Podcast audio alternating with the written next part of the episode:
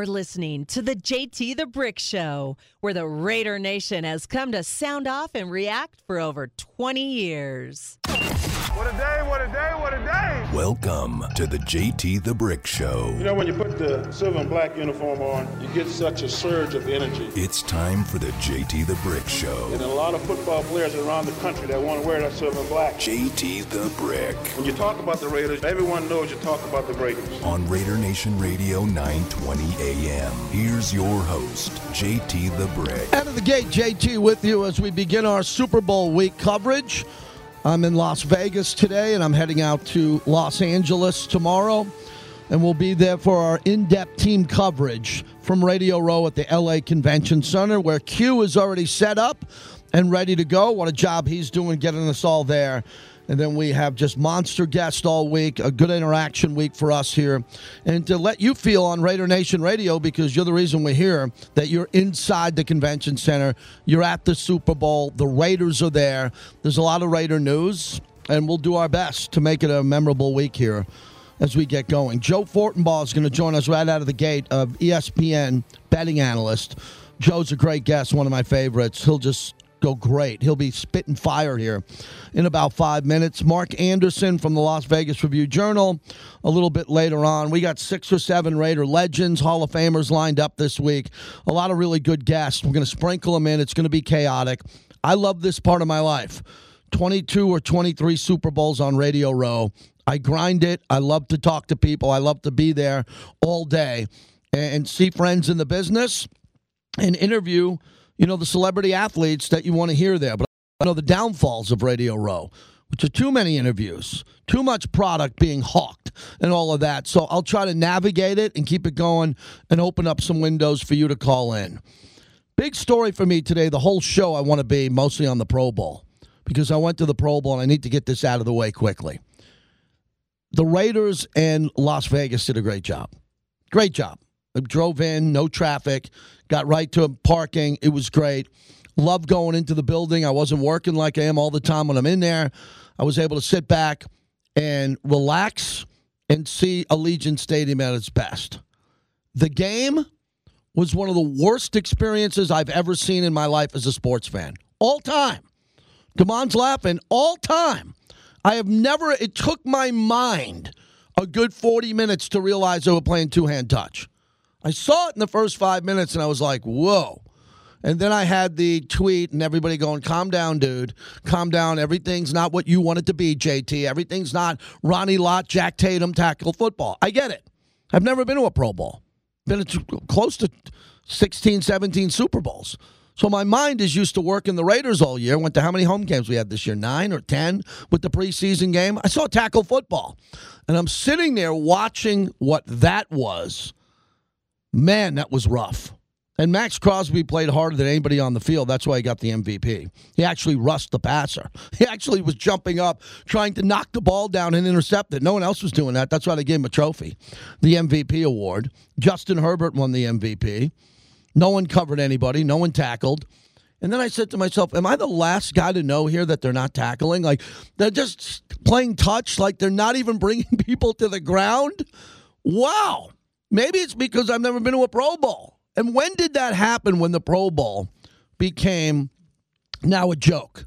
Did we have to do that? So I did a show on this last night, and a lot of people are having a difficult time figuring out what's going on with the Pro Bowl.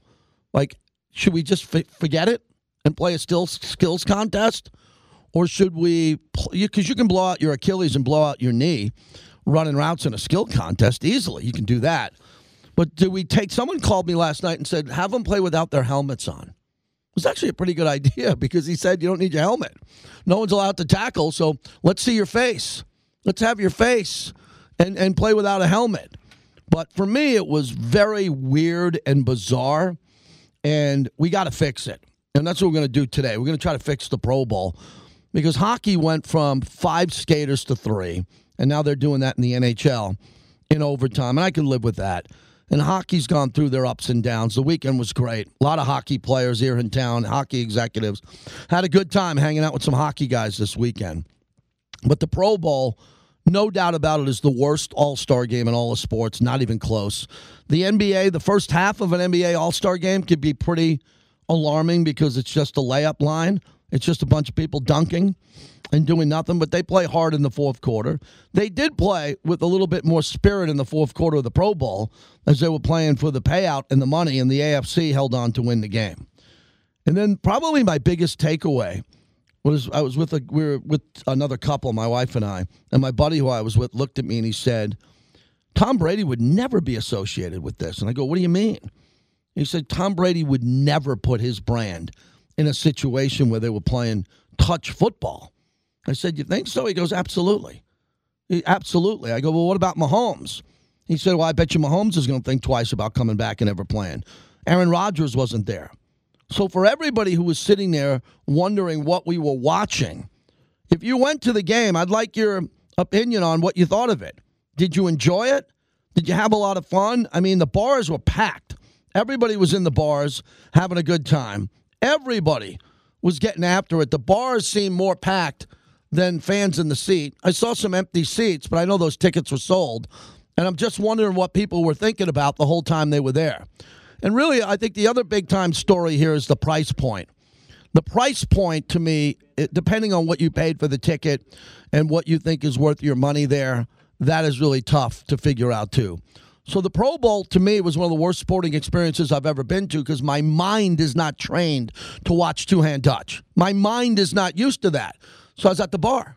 My mind's used to going to the bar.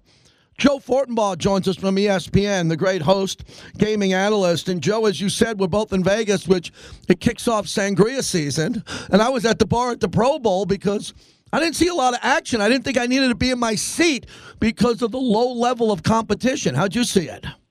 Same way. Same way. And sangria season is upon us. I mean, I was outside for a run about an hour ago. It's nothing but blue skies.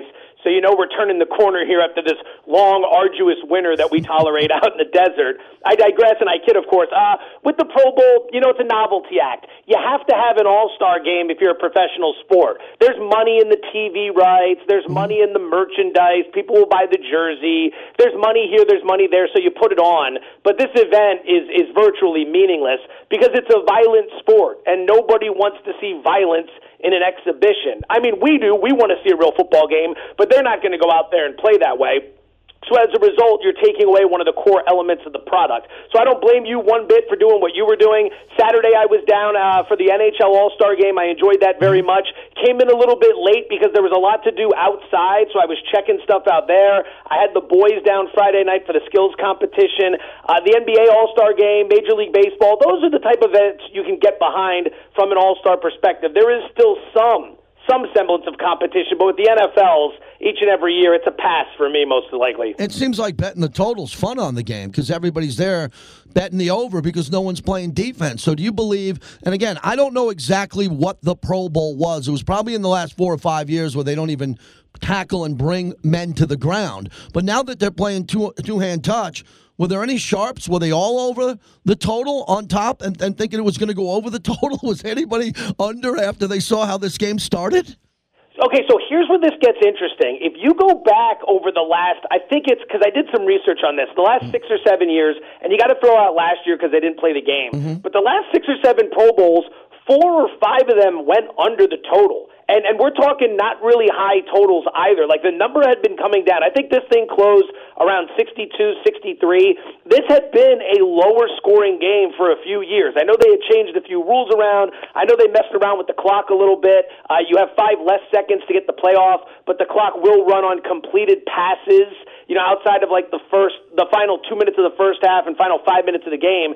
So I looked at that and I thought, huh, maybe so many people want to bet the over. There could be an opportunity with the under, but who the hell wants to bet the under in the Pro Bowl and watch them hang 21 points in like two minutes with no one playing defense? It's never been easier to record a pick six in a football game. So, I don't know if any sharps get involved. I haven't talked to anybody that did. I mean, you know, those guys are always looking for an angle, so mm-hmm. if they can find it, they're on it. But I, I, didn't play it. I don't know anyone who did. Joe Fortenbaugh joins us from ESPN. Joe, with the line of consensus with the Super Bowl opening up at three and a half, we'll talk about it at four and a half at the Westgate and Caesars, which you're connected to. Four and a half Rams, and I look at the total in this game, 48 and a half. Usually, the last time we see a team play and especially Cincinnati. We saw how explosive they were in the second half and the adjustments that they made. And the Rams have an explosive offense, but Stafford could turn it over from time to time. What are some of your keys taking a look at this game in preparation this week with the play of the quarterbacks? We'll start first Burrow and Stafford.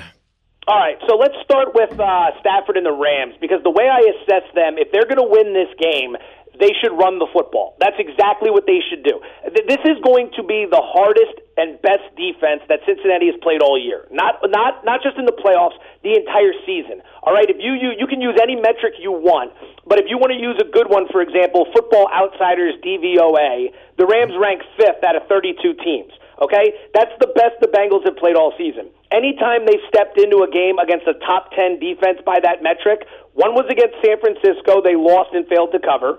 One was against Green Bay, they lost and failed to cover. Keep in mind, both those games were home. And the other was against Kansas City, who they beat and covered against. But that Chiefs defense is not this Rams defense.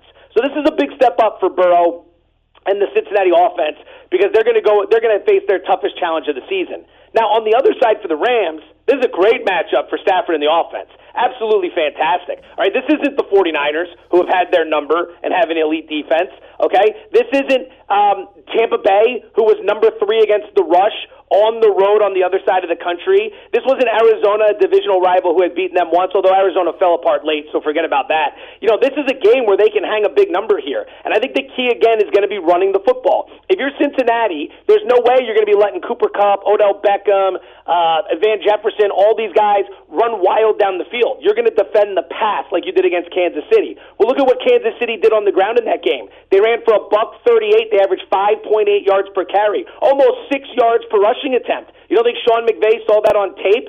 So I think what's going to happen here is if you're the Rams, you come out running the ball.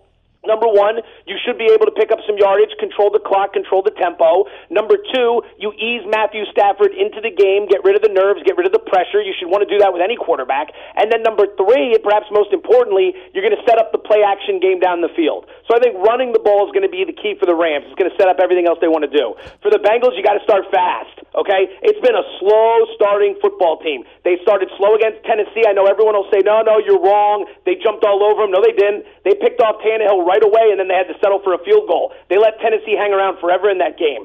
Then they went and they had the matchup against the Chiefs. They were getting blown out in that game. And against the Raiders, the Raiders played them very hard. All right, the Raiders had too many self inflicted penalties in that game to win, but they were right there competing down the stretch.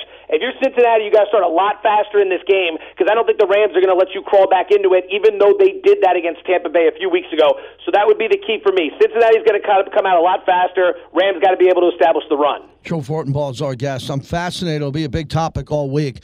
Will Jalen Ramsey exclusively cover Ja'Marr Chase? At times he doesn't do that with number one wideouts. He'll just play his side of the field.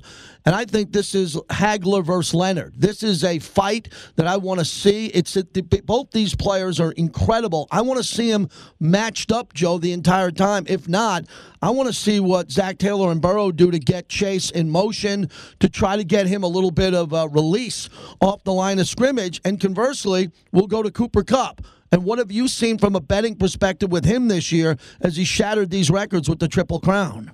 All right, let's start with Chase. So here's where it's interesting, and you make a great point. Like this is not a guy you're gonna you're gonna want to allow to just tear you apart. Kansas City shut him down in the AFC Championship and still lost the game. Like that's amazing. If you went into that game last week or two weeks ago, excuse me, whatever we want to call it at this point, and you want to say, here's what Ja'Marr Chase is going to do statistically, you look at that game and you go, Kansas City probably rolls these guys.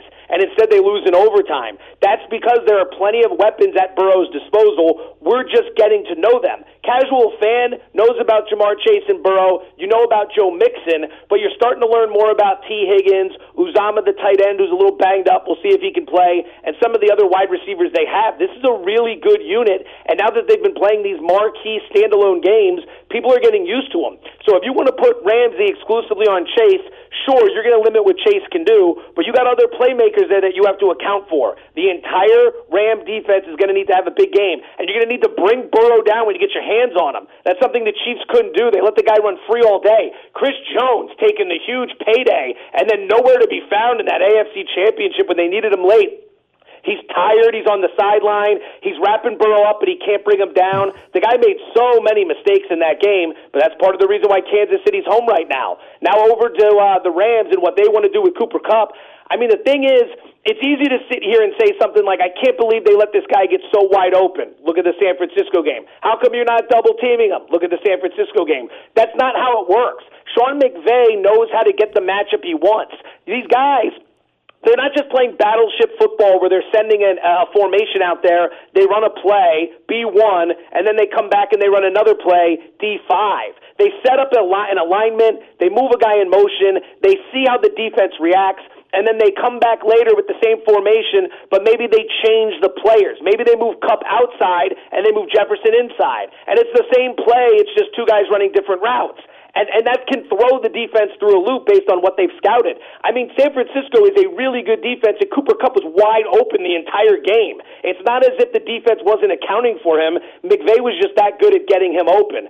So I say best of luck to Cincinnati. I don't know how the hell you're going to slow that guy down because I'll tell you this: if you find a way to shut down or limit Cooper Kupp, I'd have to imagine Beckham, mm-hmm. Higbee, Jefferson, Akers out of the backfield, Michel out of the backfield. I'd have to imagine those guys are having pretty big games as a result. Wrapping up with Joe Fortenbaugh from ESPN. So finally, Joe, What's your overall philosophy on prop bets? I hear some sharps that like to go early. They think at times there's no way a book can get that many right. So the best of the sharps will jump on the four or five props that they think they have an advantage on, and then the market cools, and then all of a sudden it pops back in as all the tourists come into the casinos, and now everybody has a sports app in these legal states. What success have you had in the past? What can you tell us about betting props and how to go about it? Well, the pros the pros have their own numbers. Before they see any of the numbers come out, they know what they think. For example, Matthew Stafford should throw four in this game. They've got a number, and then they see the number come out. And if the number's wild, they're making a bet. If the number's really close and there's no value, they're passing on it. That's how they go about their business. They're making their own numbers. Now, in addition to that, you want to be able to predict what the market's going to do.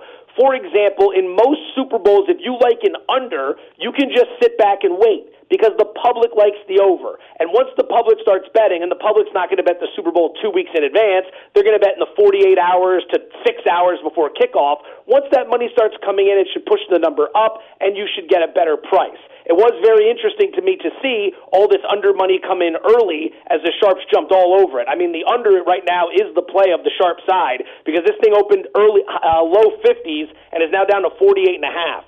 So keep that in mind. When it comes to props for me, I'm looking at ones where I just think there's an opportunity. I'll give you three real quickly that I like in this game. Number one, Matthew Stafford over 39 and a half yards for his longest completion. All right, number one, nobody in the NFL had more completions of 40 or more yards this year than Stafford. He was number one. He had 18 of those.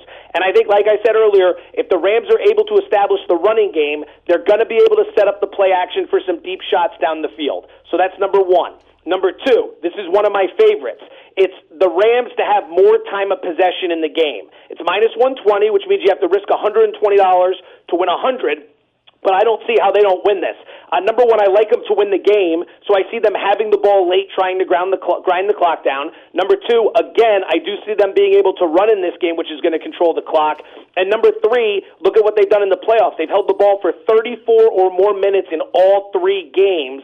This has been their philosophy in the postseason. So I like them having more time of possession. And then number three, Matthew Stafford over two and a half rushing attempts. All right, he's not a running quarterback. During the regular season, he only averaged 1.8 rushing attempts per game. But that's changed in the playoffs. Guys trying to make plays. He's had four or more carries in all playoff games. And again, I believe they're going to win, which means he's going to have a good chance to kneel the kneel the ball down late. You get two or three kneel downs, I mean, you're there, and I think he's going to scramble at least once or twice. And you never know at the end of the first half, maybe they get the ball back on their own five yard line with 10 seconds to go. He takes a kneel down there. So keep that in mind. Over two and a half rushing attempts for Matthew Stafford. I love that one as well. Joe, you're the best. Thanks for doing this Super Bowl week. I wanted to hear from you. You're one of the sharpest guys I know. Thanks so much. Enjoy the Super Bowl, and we'll do it again. JT, it's always a pleasure. Thank you so much for the invite to come on your show. I always welcome it and appreciate it. Have a great week. We'll catch up soon. There he is, Joe Fortenbaugh. He's fantastic. He's a star. You can find him on ESPN's Daily Wager. You can hear him on ESPN Radio, and He's been coming on with me for a long time. Really like what he's talking about with the props. He gave you a few there. We're going to have other gaming insiders this week, and we're also going to be hanging out with Remy Martin at the Super Bowl. I'm going to give you some valuable advice as I continue to elevate my cocktail game, whether I'm at home or at a restaurant or a bar. Always request Remy Cointreau in your cocktails, classic cocktails. Use Remy Cointreau margaritas, sidecars. My wife, that's all she'll drink now, is a Remy Martin sidecar. The Mai Tai, the French 75, the White Lady, elevated mimosa. It's time to elevate your cocktail game. Remy Martin, Remy Cointreau, team up responsibly. My proud partner of our Super Bowl coverage this week in Los Angeles, starting tomorrow. Welcome back, JT, everybody, as we continue on. Brought to you by Modelo, the fighting spirit. Modelo, our proud partners as we head to Los Angeles for the Super Bowl. So I'm leaving. I'm driving out early tomorrow. I'll be out there all week. Looking forward to this. Again, it's 22 or 23 radio rows for me over my career. Don't need to be there Monday. it's a long week. I could get going again. I went to the Pro Bowl yesterday. And I really want to talk about the Pro Bowl because it's important to me. Here's why it's important to me because I'm not claiming I have the answers. You know, a lot of people say, "Well, you're a know-it-all." You, no, I'm not. I'm a fan.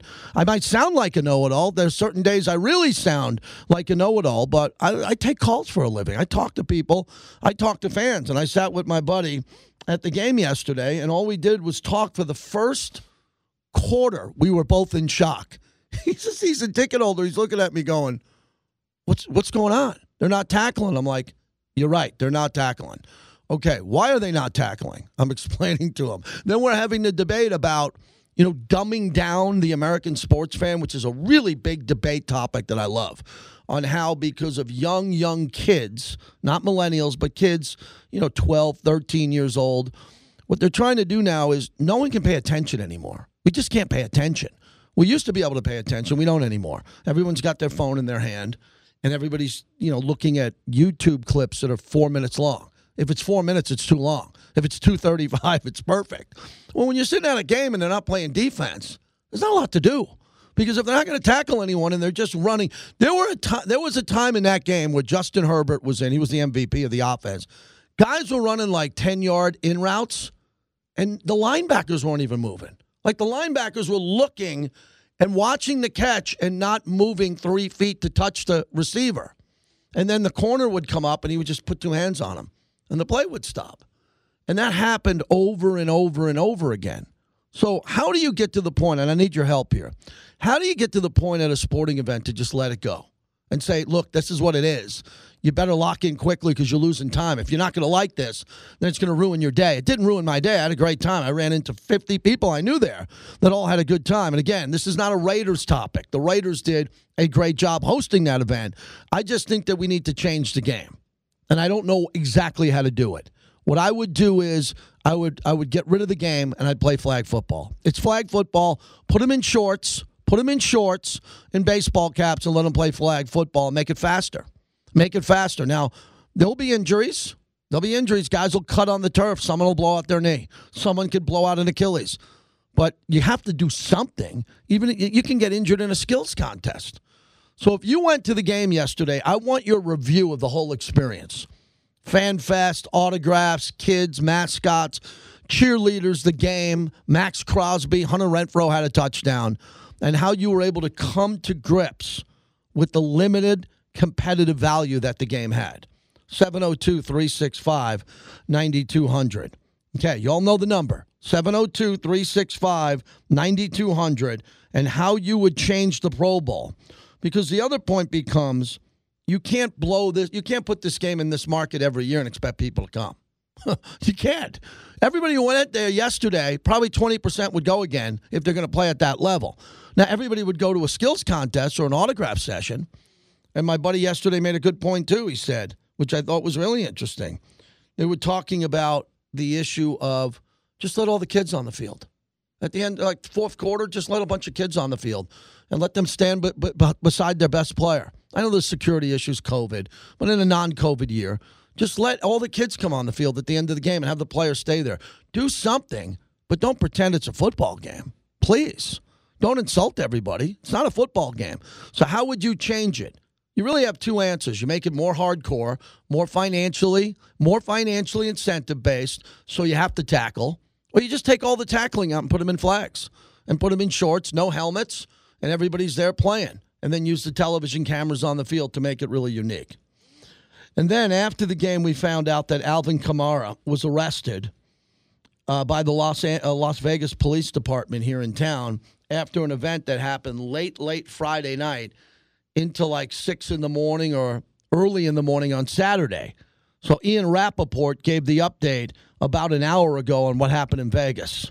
Yeah, Alvin Kamara has a court date 1:30 local time uh, in Las Vegas. He was released earlier today on $5,000 bond, charged with battery resulting in substantial bodily harm. Uh, the details we have right now are from the Las Vegas Police Department, where they allege that Kamara and three of his friends uh, got into a fight with a man whose name was Darnell Green coming off an elevator. According to police, what they allege that Kamara put his hand on Green. Green then pushed it off, and the result was a fight that involved Kamara punching him several times, fracturing his orbital bone, uh, along with other damage that he sustained. And when the man was down on the ground, knocked unconscious, again, according to police, uh, Kamara and his friends proceeded to kick the man before leaving. Uh, that is what we know right now. Uh, obviously, not a good situation, but more details as they come. Of course, we will bring them to you. And as we have the results of Kamara's hearing later today, we'll bring those to you as well. All right, so you got to be pretty stupid to get in a fight in Vegas. We all know that. There's cameras everywhere, elevators, lobbies. You know, it's not like that in the rest of the world. It is like that in Vegas. So Alvin Kamara, wrong place, wrong time, shouldn't have been out at that time, and it gives Vegas.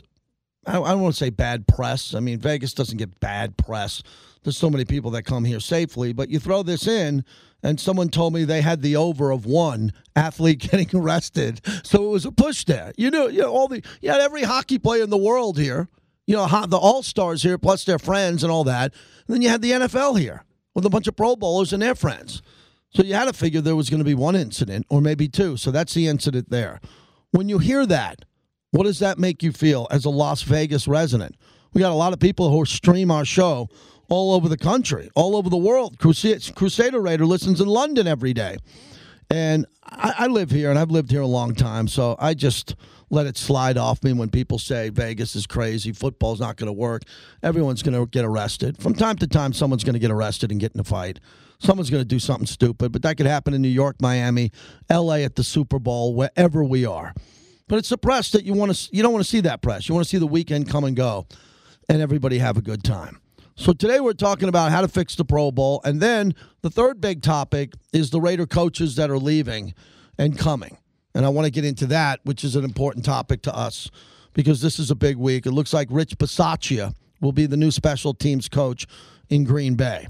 What a hire for Green Bay. The reason why Green Bay is not in the Super Bowl, and I predicted they would be there, is they're not in the Super Bowl because of their special teams. So they get arguably the best in the business. And Rich Bisaccia, who has head coaching experience on a playoff team. So we've been dying to say this for weeks. We wish we wish Rich Bisaccia nothing but the best. We knew that he would land with the job of his liking. He interviewed to be the head coach of the Raiders. They went in a different direction. They went with Josh McDaniels. But that's another topic I want to get into the show today because it's just me. Before I get in the car for the Super Bowl, I'd like to have a couple of callers call in today and thank Rich Bisaccia. Talk about Rich as it looks like he is officially going to the Packers. And what would you like to say to Coach Bisaccia? After everything he went through and everything he did, I think he clearly deserves that type of respect on the flagship station of the Las Vegas Raiders. Once a Raider, always a Raider, and he will be back the rest of his life, welcomed by Mark Davis to the Raider community for everything he did. And the Raiders went in a lot of different directions. They also got Patrick Graham from the Giants to be their defensive coordinator who comes in as a hot commodity as he was interviewing to be a head coach.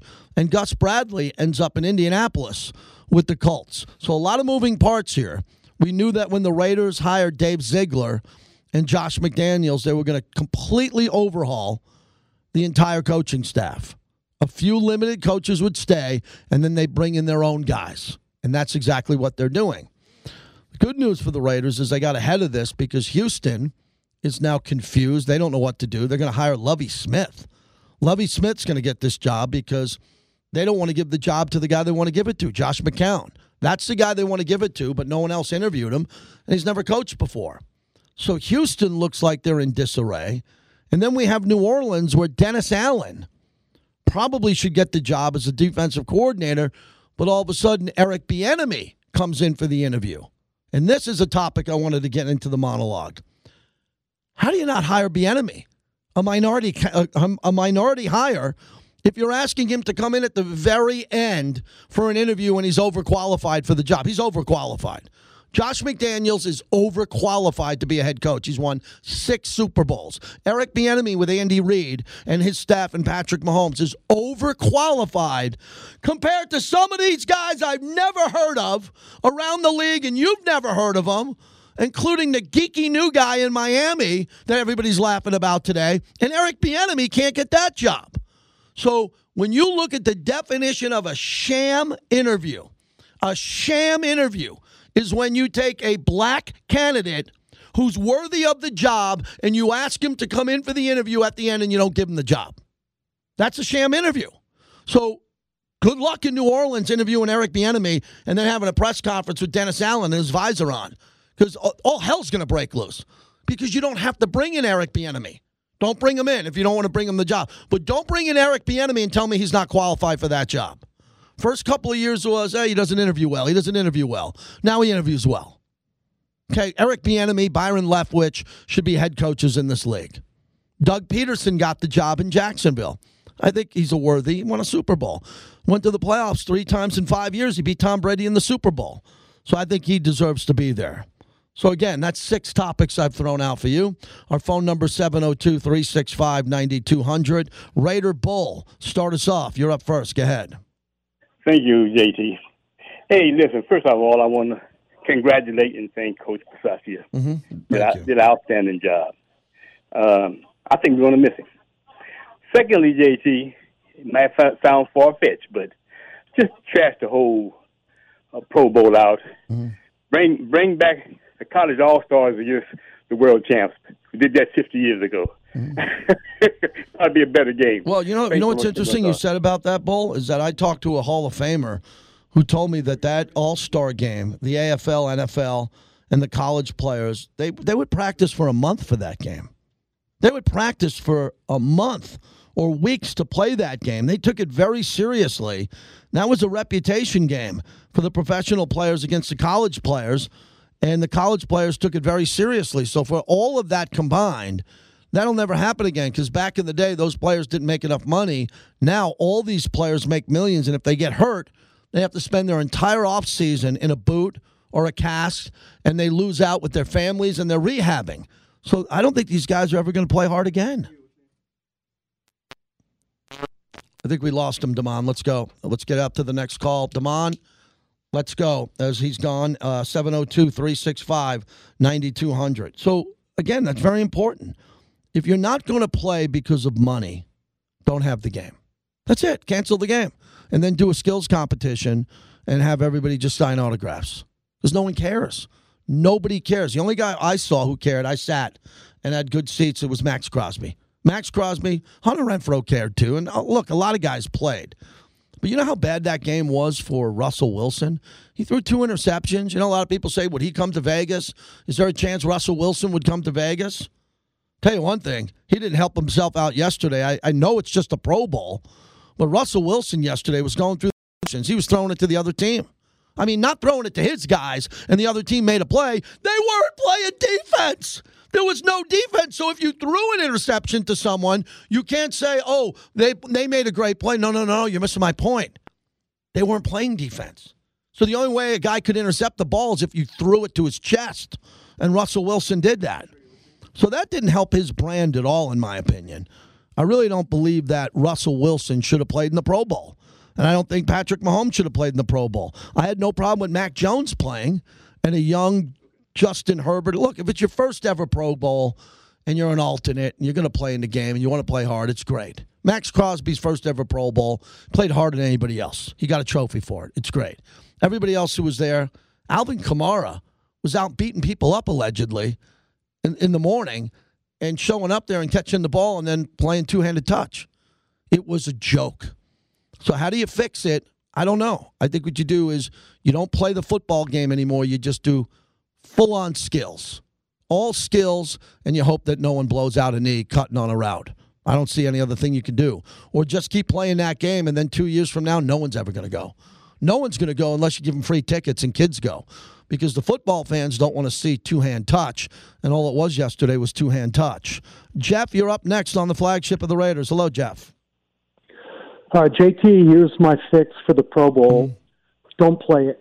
Uh, have the worst two teams uh, during the regular season play each other uh, instead of the Pro Bowl for the number one pick in the draft. Yeah, Rich Eisen. Rich Eisen. Did you did you call Rich Eisen's show because he he talked about he talked about the same topic. He didn't like it. Oh, I don't sorry. like it because the players aren't going to play.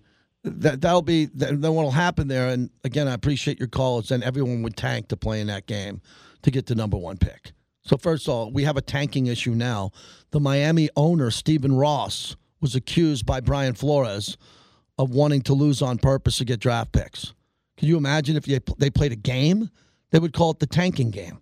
It, it would actually sell T-shirts. You know those illegal T-shirts they sell around the stadium. It would say who's tanking. You can't do that. It wouldn't make any sense. And it's an extra game, and you got to put it together and referees and all that. And it's an added game on the schedule. Why would a team want to play an added game after they already played 17? It doesn't make much sense. But it is a complicated topic because very quickly, Damon, before we go out, I want to make this point again. If you want to dumb down sports to the fact that we are just dumbing down America with sports, we are. We are dumbing down America with sports because we are afraid that the young children who don't have attention will not like the sport. So we're putting a runner on second base in extra innings in baseball. We're not tackling in the Pro Bowl. Hockey, we've taken it down to three on three because we're scared that the new fans who are coming, because the old fans eventually are going to get old and die, and you're going to have to replace them with younger fans, they're not interested.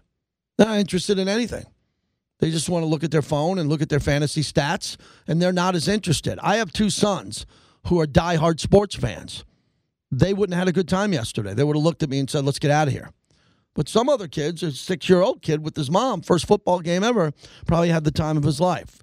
And Allegiant Stadium was showcased. It looked fantastic. There was a lot of good entertainment there. But they got to find a way to move it from city to city because it's really like you're trying to dupe the fans in a new city. Say you move this thing, okay? We had Orlando, Vegas. Let's just say, for the argument's sake, they move it to New Orleans for one year. Everyone in New Orleans is going to want to go to the Pro Bowl. Then the first 10 minutes of the game, they're going to go, oh, no, oh, oh, it's two hand touch. I'm not coming back again for this. And then you got to move it. It's like a carnival with a carny. It's like the circus. You know, you have to move the circus. Why do you think the circus moves every three or four days? It's a it's the NFL circus, the Pro Bowl. If I'm too hard on the game, let me know. But I'd like to go back and see a more competitive game with a little bit of tackling. Because if you're going to play football at 20%, not 50% or 90%, someone might get hurt. 702 365 9200. As I said a little while ago, uh, let's thank Rich Bisaccia if we can today. Can't do it here in person, but he's going to be the special teams coordinator of the Green Bay Packers. He's going to go to a great team, and he's going to add a lot of unique leadership to that team. The question is will Aaron Rodgers be there, or will he be in Denver? Going forward. 702 365 9200. We're brought to you by Grimaldi's. Uh, pick up Grimaldi's for the Super Bowl. All their Super Bowl specials coming in. The Brooklyn Bridge Pizza, all their salads, their dessert.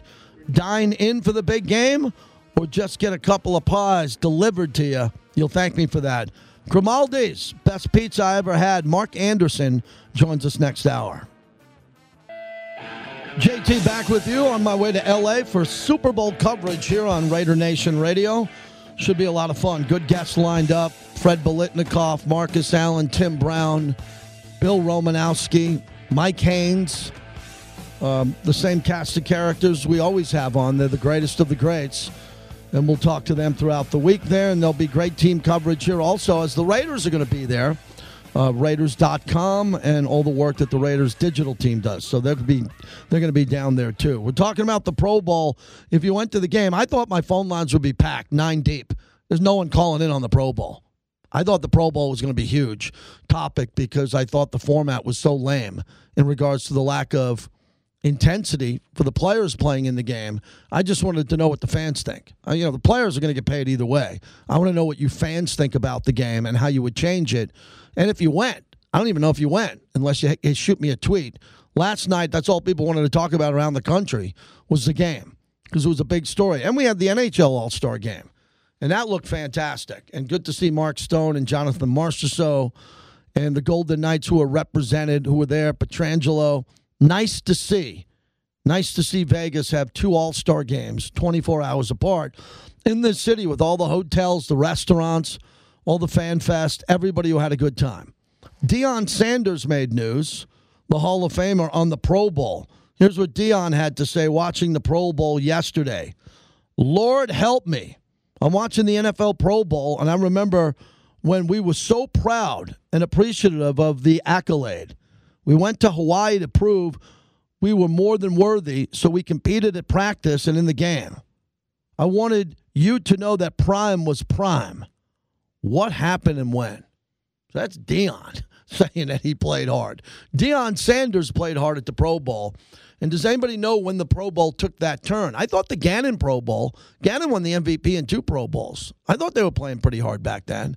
I remember an Aaron Rodgers Pro Bowl when they handed it off and no one tackled. And I think that was the beginning of the end, but I believe it was in Orlando, not Hawaii. But that was the first time I ever went to the Pro Bowl. And I thought Allegiant Stadium looked fantastic. Passionate Raider, thanks for waiting. You're up next. Go ahead.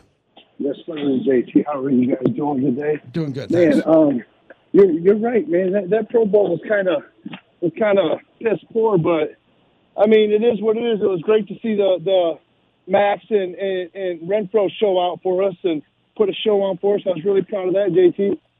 But you know, I was sitting here thinking about what would make the Pro Bowl fun, since you know it's all about money today. You know, and, and they're not going to hurt.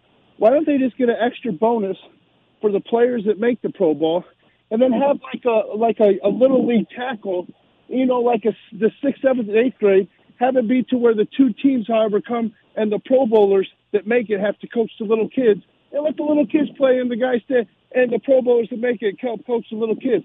Make it at least worth a little bit more competitive than watching what we watch when we're used to what we're used to. But So you're saying not have uh, pro football players play, have them stand around and watch kids play? Like have them coach the, the, the little league team. Have them coach the little hmm. league team. They go against each other like that.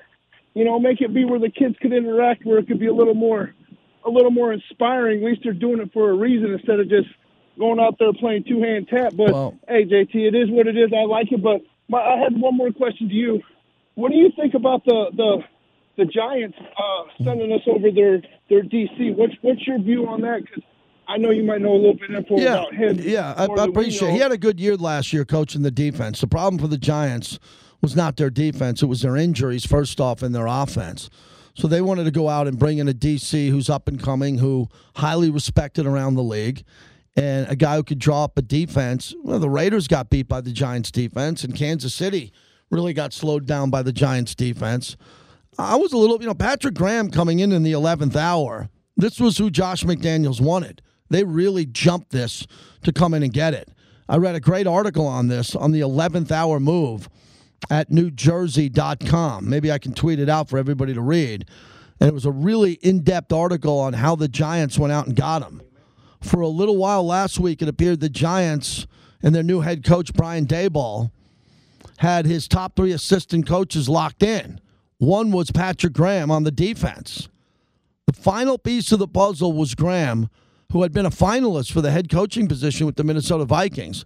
But the Vikings passed on Graham, and Daboll wanted Graham back quickly to the Giants, but then swooped in the Las Vegas Raiders and Josh McDaniels, who swept in and plucked Graham from the Giants, sending Daboll back to the drawing board.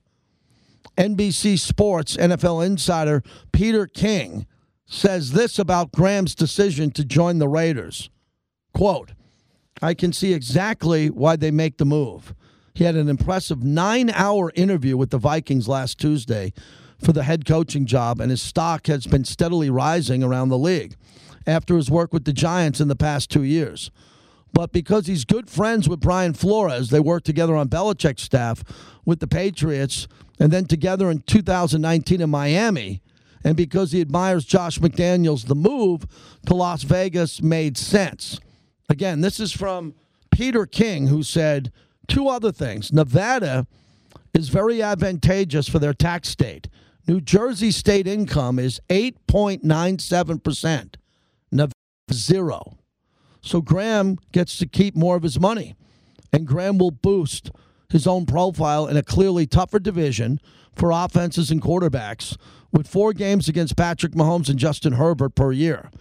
Great play by the Raiders defense will keep Graham in contention to become a head coach. So it, it looks like Graham could be parked here. And if the Raider defense is, uh, is upgraded and plays well, then Graham could be gone to be a head coach in the next cycle. And if not, we'll see how, be- how much better this team gets. How much will this team improve? I thought Gus Bradley lined them right uh, upright. I thought the Raider defense did some really cool things this last year. I just don't know if the Raider defense is playoff caliber, even with Gus Bradley. They went to get someone now that think they think can elevate the defense, but they're going to have to bring in new players. L.A. Mac, thanks for holding. What's going on, Mac? Mac, you're on the radio. Are you there? Mac is gone. Opens up a line for you. 702 365 9200 as we continue on. So, Peter King broke down the story on Graham and everything that's happening. He thinks it makes sense for the Raiders. Now it's time for Raider fans to understand exactly what makes sense to you as there are new coaches coming in, and they're not even done with the staff. And there's a couple other teams right behind them in New Orleans and Houston that are trying to finish up their staffs. The Giants are trying to do that. They're trying to do it still in Indianapolis where they hired Gus Bradley. So a lot's changed here since I talked to you last on Friday. And Rich Bisaccia will be moving to Green Bay to be their special teams coach. And he's a great man, a man of character. And all of a sudden, Green Bay has a new assistant head coach, I would assume. I would assume he's going to be the assistant head coach of that team because that's how he got a start here with the Raiders and became the head coach. 702 365 9200 as we continue on here. When we come back, hour number two, Mark Anderson from the Las Vegas Review Journal will join us. We'll get more into how to fix the Pro Bowl and what lies ahead for the Raiders as they try to round out this staff and make changes here in the offseason under the new GM and the new head coach on the flagship Raider Nation Radio.